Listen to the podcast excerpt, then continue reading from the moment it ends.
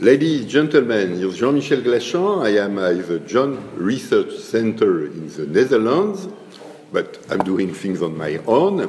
I am with my good friend Jacques de Jong, a founder of a European Energy uh, Regulatory Frame, and today senior researcher at Clingendael in the Netherlands. And I would like to ask Jacques a few questions about energy union. Jacques, in your knowledge, energy union, is it a tag or a content?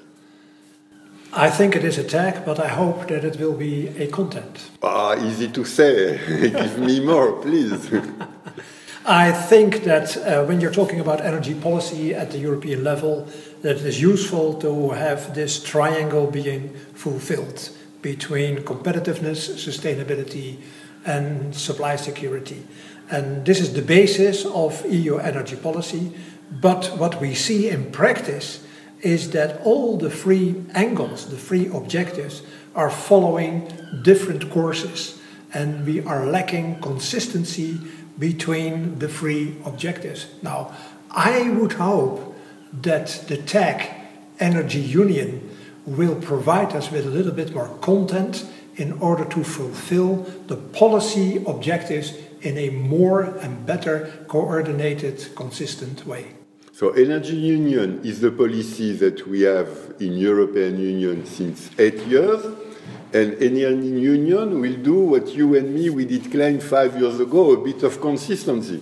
Therefore, it is a new tack on a process, but it provides for a new political opportunity to combine the consistencies of the three objectives. But where's the opportunity? How well, will it work?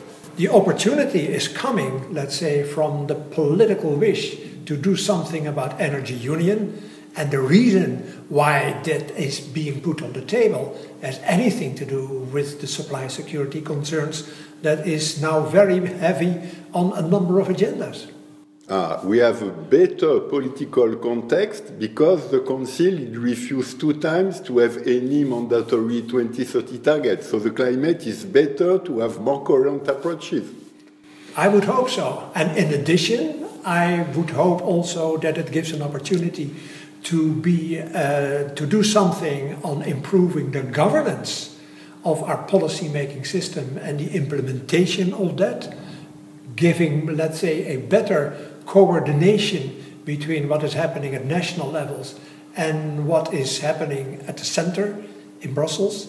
And the other thing is that regional approaches could also, let's say, be a, a, a, a useful um, a framework, a, a useful platform in order to bring a better coherence between national energy policies in within the context of an energy union as a tag.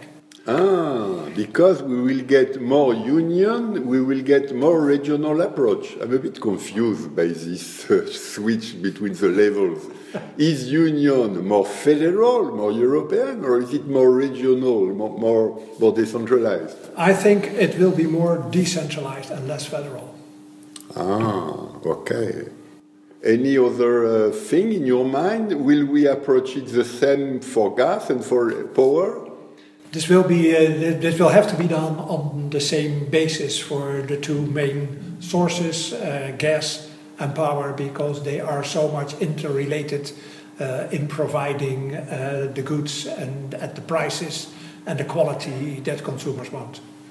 Okay, ladies, and gentlemen, I'm very happy having discussed with Jacques because he's a very good friend.